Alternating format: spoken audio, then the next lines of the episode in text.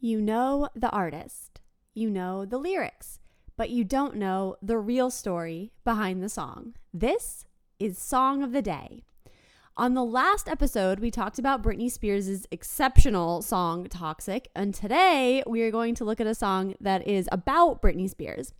It was written by one of her ex boyfriends and was the second single on his debut solo album. The singer is Justin Timberlake, and the song is Cry Me a River. Justin Timberlake had left NSYNC. NSYNC had broken up, and he put out his first solo album, Justified, in 2002. And on this album is the song Cry Me a River. The song was written by Justin, Scott Storch, and Timbaland, who also produced it, and is clearly about Justin Timberlake's relationship with Britney. Justin and Britney, the it couple of the early 2000s, dated from 1999 until March 2002. After, according to rumors and this song, I guess, Britney cheated on Justin, reportedly with her choreographer Wade Robson. Justin told MTV News at the time, I'm not going to specifically say if any song is about anybody.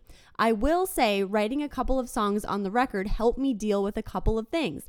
To me, songs are songs. They can stem from things that completely happen to you personally, or they can stem from ideas that you think could happen to you. So that's a yes, basically. Then in 2011, Justin said he wrote the song after an argument with Britney.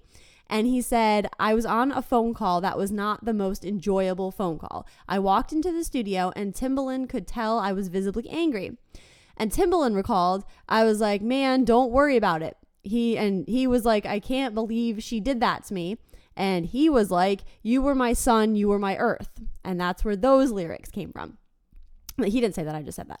So, this song was released on Justified, and it was very well received by critics as Justin's venture into being a solo act away from NSYNC is what he was known for. And now he's just Justin Timberlake.